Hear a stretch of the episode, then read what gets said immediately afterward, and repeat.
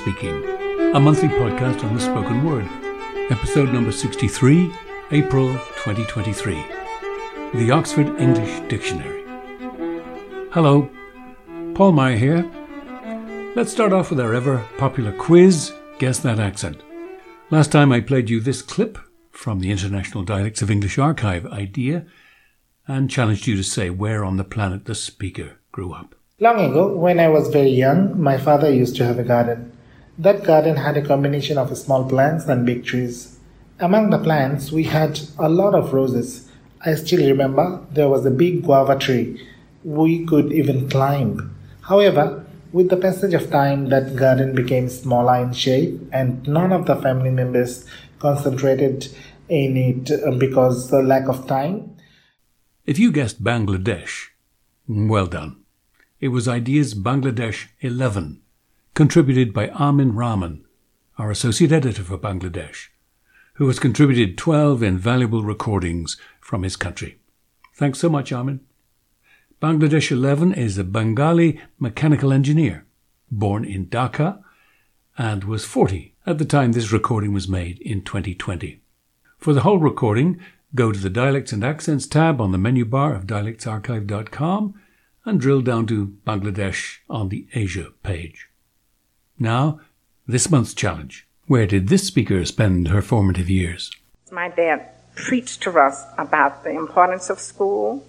And plenty of days I didn't want to go because I didn't have things like the other kids had. Everything was homemade, which my mother was a seamstress. She made everything we wore with the exception of shoes. You had two pair of shoes, one for church, one for school. Get the answer next time. My guest this month is Dr. Catherine Sangster, Executive Editor, Pronunciations at Oxford Languages.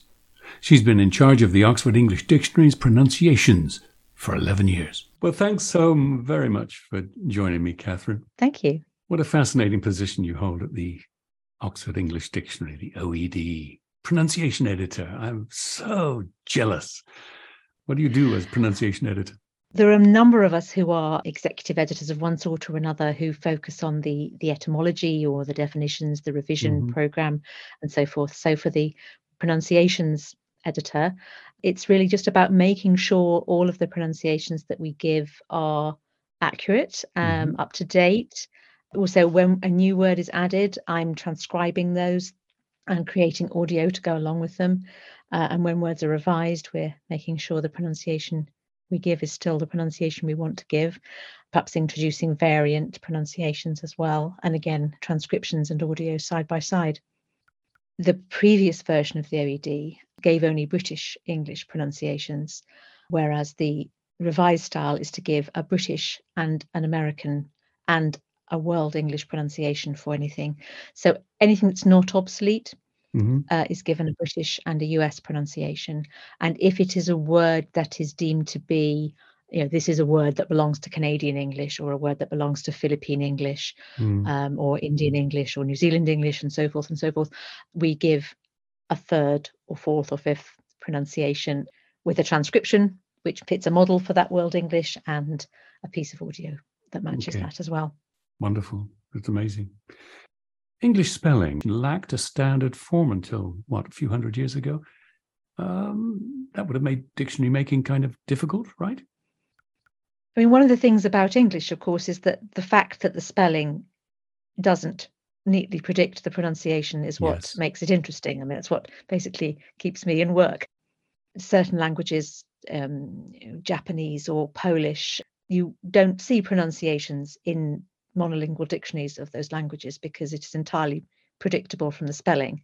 Yes. Um, and predictable in terms of not just what consonant and vowel sounds you might hear, but also where the stress might fall. Right. Um, so if you've got a really nice, neat one to one, this is the spelling and this is the sound, then of course a pronunciation guide is redundant and then uh, you know for some languages that is less true and english is pretty far down the end of the scale of languages for which that isn't really true at all because of its complex yes. history yeah.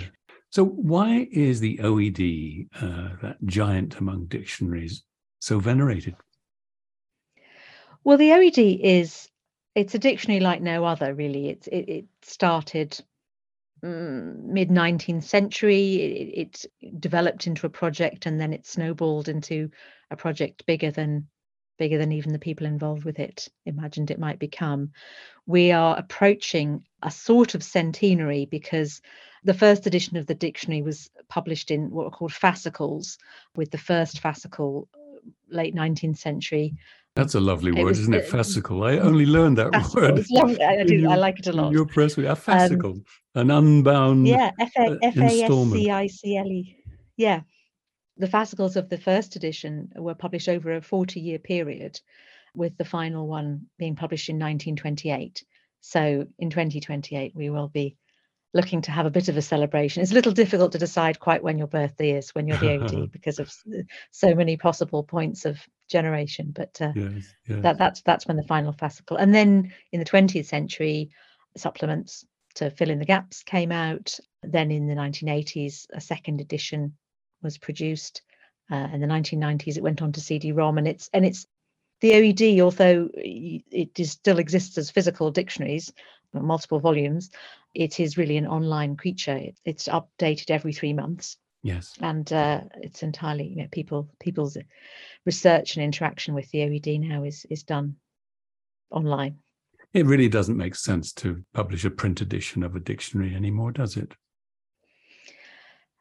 Well, there are there are probably still there are probably still reasons, and I wouldn't say you know I wouldn't say never to a paper version, but certainly the focus is uh, and it, it allows so much more flexibility. I can go in and decide if i if i realize that something's amiss with an entry i can go and fix it and i know that that correction will appear for everybody who's using it within the three monthly revision cycle. So for people who don't know the oed is such a huge book partly because each word includes its etymology and wonderful citations of earliest known appearances in print and lots of citations demonstrating how that word has morphed in meaning over the centuries. And, and of course, thanks to you uh, and your your team, we have the pronunciation both uh, uh, phonemically and in increasing numbers of audio clips.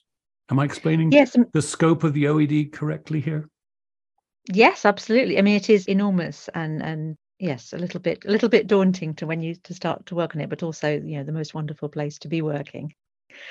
I joined about 11 years ago now, and one of the main things that I joined to do, why they decided they needed a specialist pronunciation editor, was because of the wish to have audio files attached to the transcriptions. Yes. Um, and we made the decision, I mean, lots of choices then. You say, well, are we going to synthesize? Are we going to use Real something people? that, you know, reads? Yeah. It reads the IPA and turns it into synthesized speech, or are we going to have live voice? although the OED itself didn't do didn't have audio, some other Oxford University Press dictionaries, including the Oxford Dictionary of English and the New Oxford American Dictionary, which are smaller dictionaries, they did have really nice audio that you know, we very carefully made. And one of the things that's quite special about how we make our audio is we use speakers who can read transcriptions. And yes. so they are not reading a word list, they are reading a transcription list, I mean, with words alongside. But that means that we can be very careful that if we have a word with multiple pronunciations, whether it's a scone scone type thing or yes. controversy controversy type thing, or whether it's more of a a detail of a variation within British English. So whether you say tune or tune, it means that if the speaker is in the booth recording a new word that is like tune tune, we know we're going to get both and we know which is which so they can all be sort of correctly matched up so that when somebody looks something up in the OED and they see that there's apparently eight different ways to say it in US English, they'll click the little speakers, the speaker icons, and the correct version will will play. Taking a little bit of a left turn, I was thinking growing up back in Bournemouth many years ago. We had the dictionary, the dictionary. It was capital T, capital D, we regarded that dictionary as the authority, the, the final arbiter of what was a real word and what was the right and proper way to spell and pronounce it. I was interested to ask you, Catherine, how you regard that authoritarian aspect of dictionary usage. Uh, I know dictionaries are sometimes criticized for being prescriptive instead of merely hmm. descriptive. Mm. Uh, you know, this is the yes, right way to spell it and right way to pronounce it it's an interesting thing to think to think about really is are we as the dictionary. I mean, leaving aside the question of you know, well, which dictionary, but like, okay, I think we're probably one of the ones up there when people thinking thinking about quote unquote the dictionary. Yes. Um, yes, people will say, oh well, that's not a real word; it's not in the dictionary. Or conversely, oh, how, why on earth are they putting you know putting that in the dictionary? It's like it's yeah. making it true. If you talk to lexicographers like my colleagues uh, and myself, we are much more descriptivist joy seekers. From the outside people might imagine that there is an element of oh well we we you know we can't possibly enshrine that. But uh, from within there's much more you know you'll see something unusual. You see a new word forming or the, the meaning of a word shifting. Mm-hmm. and or or you know or, or, spelling changing or a pronunciation starting to to to shift around. And it's it's the it's fascination rather than you know and we're trying to hold up a mirror. We are neither trying to push forward a change that isn't really happening yet, nor are we trying to hold back the tide against any changes that are clearly happening. We're trying, and of course, with always the slight lag that you know, trying to keep up with something, even with a with a very nimble online publishing program, you, you still are always going to be catching up. OED does have a new word selection isn't uh, isn't my own particular wheelhouse, but uh, there are hurdles a word has to have been around for a certain length of time, although it's not not fixed in stone. On the pronunciation side, we've got some New Zealand English, so ah. a, a, few hundred New Zealand English words, either revised or newly added. New Zealand pronunciation is quite interesting because there's some variation depending on how aware, well, whether the speakers are themselves Maori speakers, or if not, how aware they are of the phonology of Maori loans in New Zealand English. And you represent the the, the uh, transcription and, and audio, right? Yes, correct. So closing down that question um, as mm. as the prescriptive, the authority thing, perhaps what I'm getting is that if there's any prescriptivism going on, it's it's likely to be a perception by some readers rather than something that the OED advances, as it was in my home. You know, the, the dictionary. You know, we bow down before the capital T, capital D dictionary. And uh, maybe that wasn't the right way for us to use the dictionary. Um, maybe we were closing ourselves down a little bit. I think that comes into play a lot when we're talking about the world Englishes. People can feel that their their way of speaking isn't isn't proper, isn't isn't mm-hmm. the ideal. And by including the coverage of the world English and and saying something like, well, you know, this is not you know, it isn't incorrect to do this particular sound in this manner. It is just characteristic of this variety of English. Well, that is true descriptivism, isn't it? I think people do appreciate it and welcome it that their English isn't being framed as perhaps it has been in some education systems or in some media perspectives that the, the idea that it's you know suboptimal in some way. It's, exactly. uh, that's quite rewarding. But even even within talking about british english or us english that's quite a common thing that we encounter. I'm sure.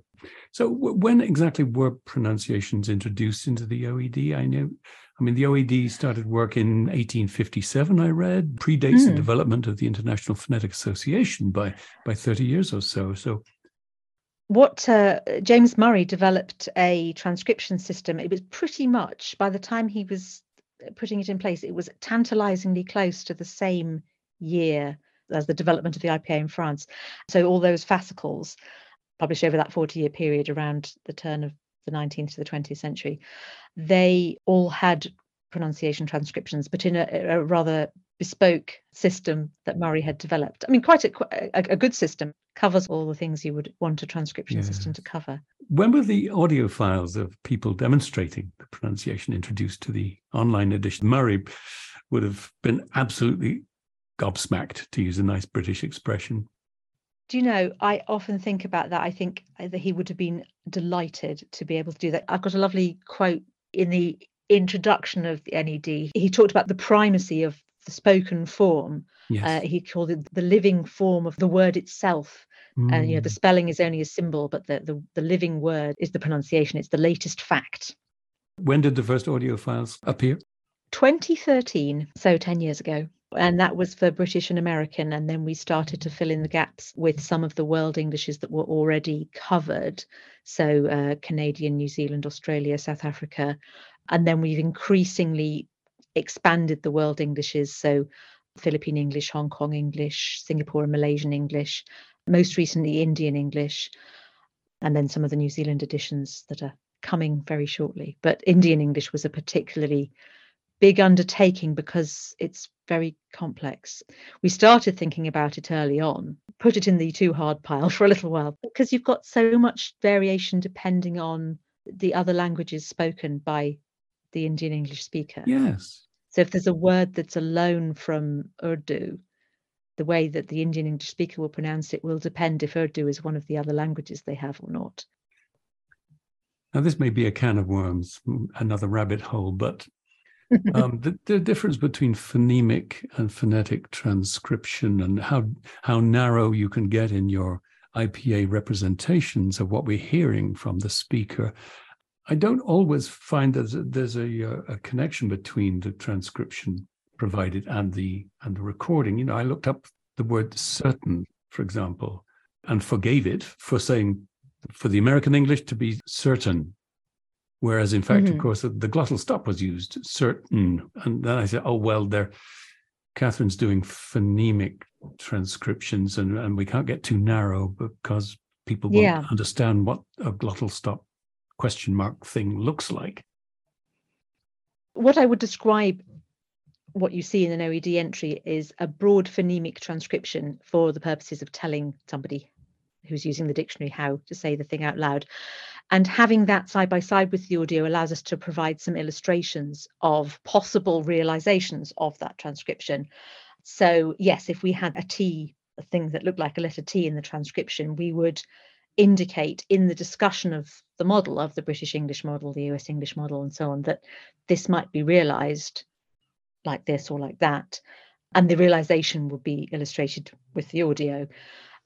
The, the choice of a symbol is a little bit, it's, in a way, it's arbitrary. It's, it can be a little bit difficult to settle on. Well, am I going to use, I mean, for instance, for a flapped T yes, in American English. Shitty. Some dictionaries are sort of, um, so ladder, as in not a thing you climb up, but the opposite of former. The Latter day Saints. Yes, exactly. What symbol are you going to use to because not not all US English speakers are going to flap that, but it's fairly typical. Are you going to use a D because mm-hmm. it shares some qualities with the D, but it's not yes it, there are other qualities it does not share? Are you going to use a T and are you going to say, oh, this might be flapped? Are you going to use the special flap symbol, like the little R without its stalk? That can be a bit alienated to start introducing very unletter like symbols. Yes. It, it can be wonderfully precise, but it can also be alienating to some users. Especially if there was no audio. But with the Indeed. audio, my argument is that providing as narrow a transcription as possible of what we're hearing might avoid confusion and be helpful. I don't know. It's a bit like the relationship between the map and the actual territory. The phonemic transcription provides a map, and then you've got some actual, you know, some actual examples. I, I, I, take your point. If you've got several possible realizations of something, of course, each phonemic symbol in the transcription can be a little bit of an umbrella under which the phonetic realization could could gather. Over the last years, we have got a little bit more a little bit more allowing ourselves to to use symbols. So with the Bermudian English model, we introduced the use of the phonetic symbol that looks like a beta for equality for bilabial consonants, which was neither b nor w, but v, yes. um, which is characteristic of Bermudian English. In the past, we might have said, oh, well, we'd better not put that you know it might have been felt that you should probably either use an actual a b or a w yes. and and have some commentary that said oh well this isn't really either of those things but rather this third thing in between and similarly with the indian english we're using for the retroflex t and d sounds. Yeah. We're using the correct ipa symbols with the long tails. Are you? So we're trying harder and harder these days to avoid privileging one regional accent over another. So What drives your decision making when choosing how to represent American English and British English? You know, for instance, I looked up that quintessential Northern English word butty, you know, as in a jam butty or a chip butty. It was transcribed as butty and pronounced as butty. What's your thoughts on that? This is one of those areas where dictionaries are probably more probably more conservative. We are still trying to reflect standardized forms. However, what I try to do and what I can what I'm continuing to do is to look at our models for British English and for American English and indeed for all of the Englishes that we cover as the norms of those varieties shift to try and make sure that we we can start to include things. So OED does al- already include for words that have a bath bath vowel we give both pronunciations. So if you look up the word taskmaster you will see both taskmaster and taskmaster okay. um, for on the British side. For American English, we have an unmerged cot caught merger. So words with or in them will have a cart and a cart. Uh, but yes, the uh, the cup vowel, we know we, we don't yet have an uh version of that as part of the model. OED does uh, reflect uh, yod coalescence. We have both the TJ, DJ, and the ch, j versions. Tune, um, tune, yes. Yeah, just so. But what we don't have, for instance, something that's that's increasingly common in British English is a word that has stu at the beginning. I'm going to say it without any coalescence. Student is not just like such like student, but increasingly student. Student. So like yes. a sh, then a ch, like in the word pushchair, like the Russian phoneme. And student. same on this side of the pond too, mm. you know, sh- strength and so forth. Yeah, strength exactly. So that's one of the ones that we're keeping a close eye on. It's not a change that I'm planning to put into place, you know, overnight, but as that becomes, if that becomes more mainstream, more standard, of course, we'll try and keep pace with that.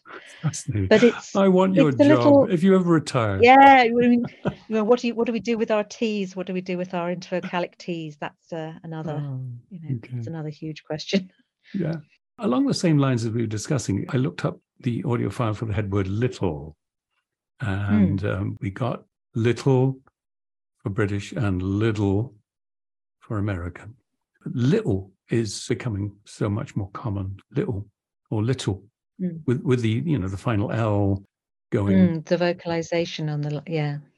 So uh, my question that I prepared for you was how long before little or little are shown and demonstrated as the British English? So it's already acknowledged not in the choice of symbols themselves, but if you look at the the discussion of the model, it will say things like, you know, T is sometimes realized in this way, it was a glottal stop, or in this way, or um, L vocalization is definitely also discussed.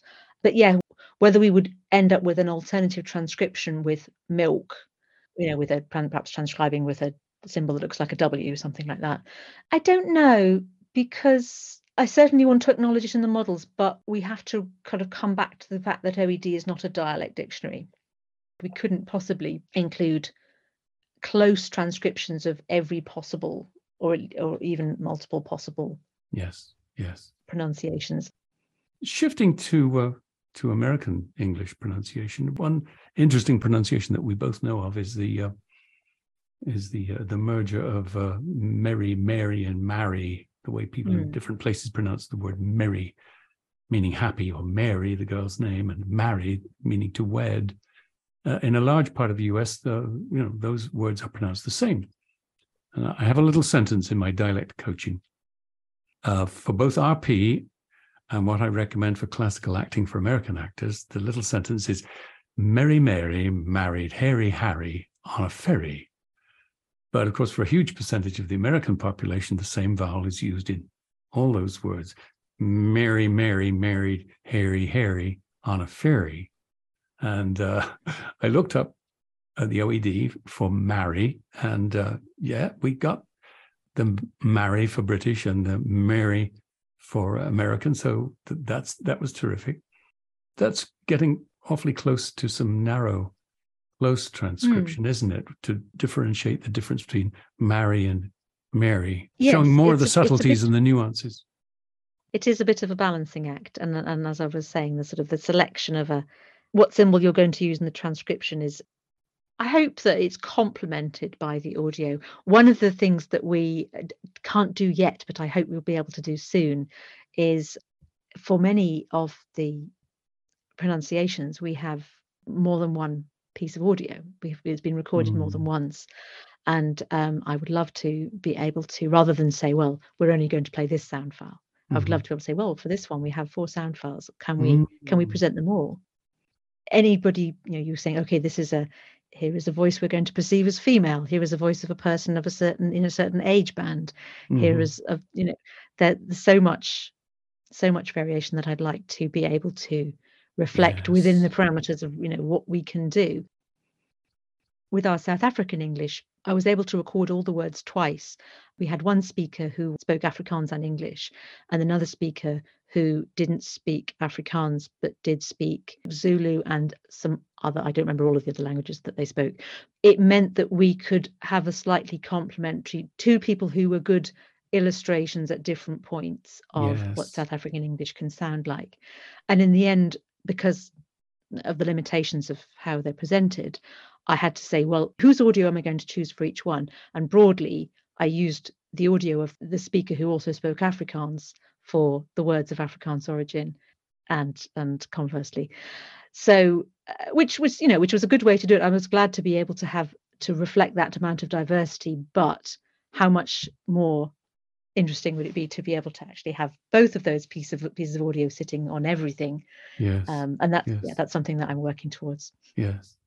Yes. Now that we can have everything, you know, we want everything, don't we? Yeah, exactly. Uh, however much um, you know delight I might have in all the, the diversity and the and the multiple variants that are possible, you do have to sort of come back sometimes to what does the person who's looking in the dictionary for this want, yes. and often they don't want here are 16 different you know a long a long word that might have sort of different sorts of vowel reduction or syllabicity on l's and n's and m's.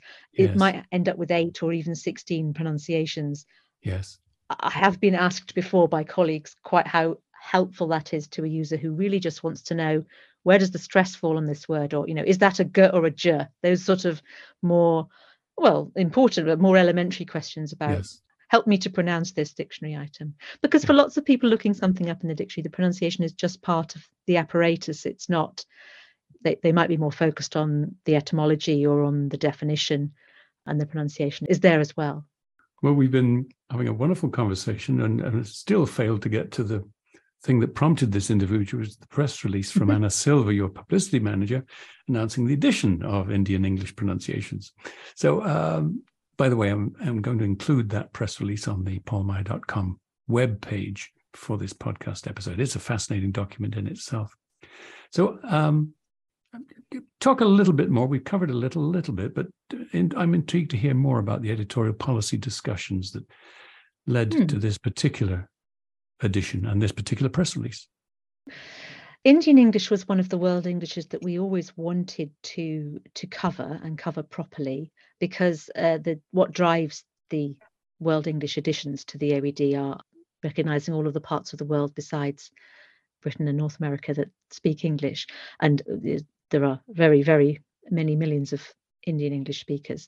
So it was something that we wanted to cover, but we it took a little while to develop because we needed needed to do a lot of research and needed to work out a system that would let us deal with all of the different other languages spoken by people who speak Indian English. For Indian English, it wasn't sparked by a new set of words that were being added. It was mm. purely because it was a pronunciation, it was something we've been a ah. gap we wanted to fill for the pronunciation. Right.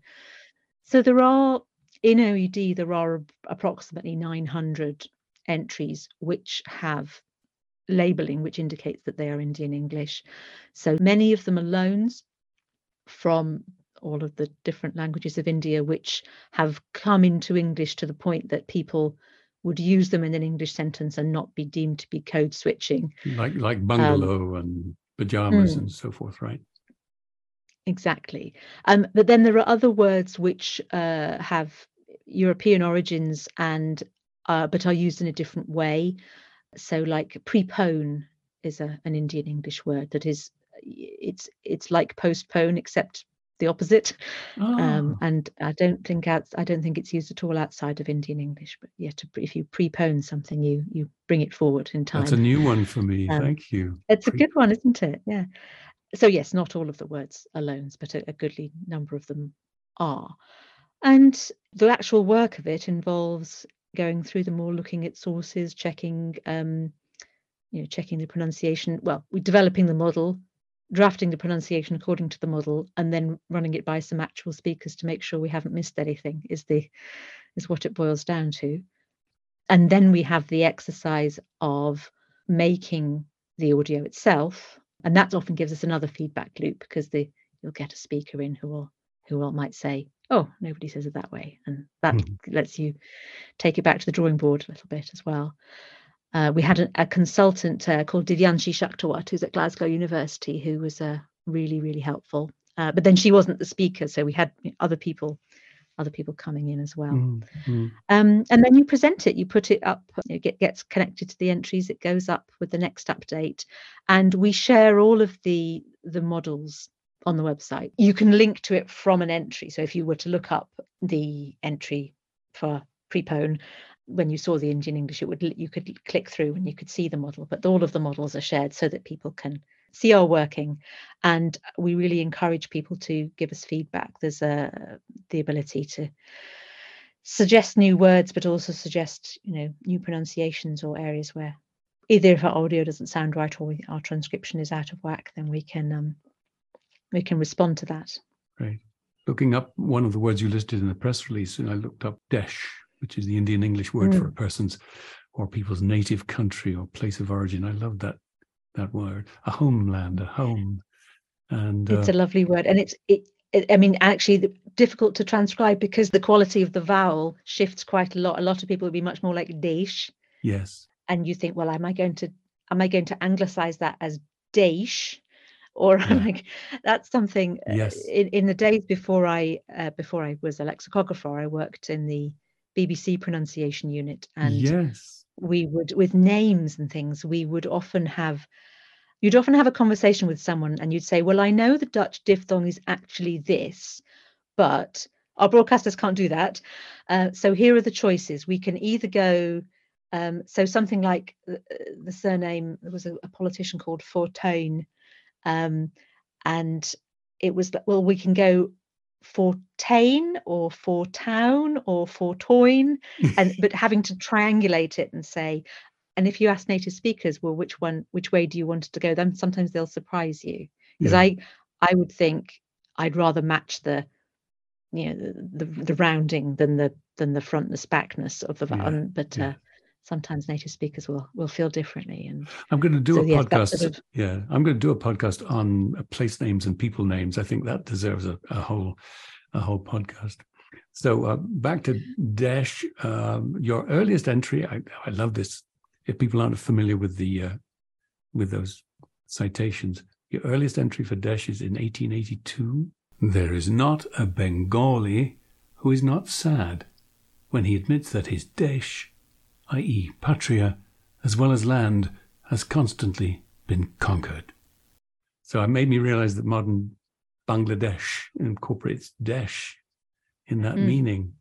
Um, my question for you is, is tell us about the speaker, how, how you recruited the speaker who demonstrates the uh, Indian English pronunciation in the audio clip. British person of Indian descent or someone born and living in India? How, how did that go? It can be challenging to find the right speaker or speakers um, because, as I say, we we are somewhat limited by them physically being in Oxford. Our Indian speaker is born in India, but more recently living in the UK. We try and find somebody who exemplifies the model as best we can. Yes. The ideal scenario is they will go into the booth and they will naturalistically read out the words exactly the way they they would do them, and the first take is the only take. Of course, it doesn't always quite work like that because everybody is going to say everyone's going to have their own little idiosyncrasies and and that's why we choose speakers who can read the transcriptions a little bit so you can say actually on this one could you just do it like that one of our New Zealand English speakers, we were trying with her to achieve two variant pronunciations, one which was more anglicized and one which was closer to the phonology of the Maori loans. Yes. And what she said afterwards was, when I was doing the more anglicized ones, I was trying to sound like my own grandmother. because there's a sort of generational trend. The younger generations were more likely to have a better knowledge of what Maori phonology was like and to say Maori mm. words in a in a manner that was a little bit more like how they sound in Maori and a little bit less anglicized. Interesting. But we get that with loan words all the time. With um, I, I often think of the you know, Japanese loans in English as an example, where the ones we borrowed um, longer ago, uh, something like karate or karaoke is much more heavily anglicized. And if you think about what's happened to the vowel at the end, where it's it's just realized as e karate, mm-hmm. Mm-hmm. karaoke, whereas more recent loans for food terms say the end is an E, you probably don't say edamame beans. You probably say edamame beans, exactly. um, or you know something like that. But it's the same vowel sound. It just hasn't it hasn't been so heavily anglicized. I'm always really fascinated by that though the tension between what does it is it say you're a speaker and you and you've then there's a loan uh, you know a new word that's come into a language from another language and maybe you do know how to pronounce that other language as well the, the negotiation between how much am I going to anglicize this? If I anglicize it all the way, I'll sound ignorant. If I don't anglicize it at all, I'll sound pretentious. Yes. And they're sort of yes. trying to steer the path and deciding what you know what matters more to you. That, I think that's a um, fascinating topic in its own right, isn't it? Yes. it yes. is. yes. A final hmm. question. Catherine. If you had an unlimited budget, how would you spend it as the OED pronunciation editor? Dream big. Oh, now, gosh. I mean, one of the things I have, this is, this is probably cheating. One of the things I do actually is I, am not only the OED editor, but I am the um, I'm in charge of pronunciations for Oxford Languages uh, as a whole, which is uh, the part of the press that produces it. So we produce bilingual dictionaries as well, and monolingual dictionaries in languages other than English. So I would love to expand hugely and be able to hire an enormous team to do what I'm doing for mm. English for all of the mm. other languages that OUP uh, mm. has dictionaries in. But to have another pass at the question and answer it properly and talking about OED only, I would love to uh, cover more of the variation that you get within the different varieties of English worldwide, including in the US and in Britain. I would love mm-hmm. to explore where you have different varieties of English, not just on geographical grounds, but looking at looking at you know social variation and um, uh, ethnolects, and yes. there's a lot of interesting stuff to be found there. And I'd also like to be able to do, you know, it would be lovely to be able to do some kind of field work and not rely entirely on, um, you know, reading other people's other people's research and, and consultancy. I think that would be um, somebody asked, somebody said once, oh, I, I presume you go and you get to go and do a lot of field work. if only. We do use a lot of video and the, the way of researching things. You know, we do end up looking at a lot of video of different people from all over the world pronouncing things in their own way. Yeah. But it would be yeah. nice to be able to go to them sometimes as well. So, Catherine, if and when I make that billion dollars, I'll be sure to leave a huge chunk of it for your work, get you out in the field and realize all those huge dreams. Because I'm a huge fan of the OED, as I think you probably realize. And to my listeners, uh, unless you're uh, affiliated with a university where you get access to the OED for free, you know, it's just 100 US dollars or 100 British pounds to subscribe to it. Money well spent if you're a word nerd like me. Thanks so much for joining me, Catherine. Thanks for having me, Paul. And thanks to you for joining me, Paul Meier, and my guest, Dr. Catherine Sangster.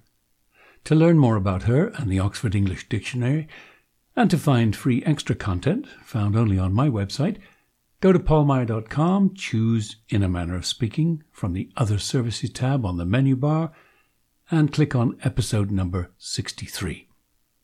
I've included that press release I mentioned with links to the OED's models on which the transcriptions we talked about are based. Email me with your comments and questions, paul at paulmeier.com. And don't forget to follow Paul Meier Dialect Services on Facebook and me on Twitter at DialectPaul. And of course, for all my books, ebooks, dialect coaching, and loads of free stuff, visit paulmeier.com. Join me next time. My guest will be Graham Poynton, former director of the BBC Pronunciation Unit. Catherine suggested him as she and Graham worked in the same unit. The topic will be place names and people names. Email me if everyone gets your name wrong or the name of the place you live. Next time on In a Manner of Speaking.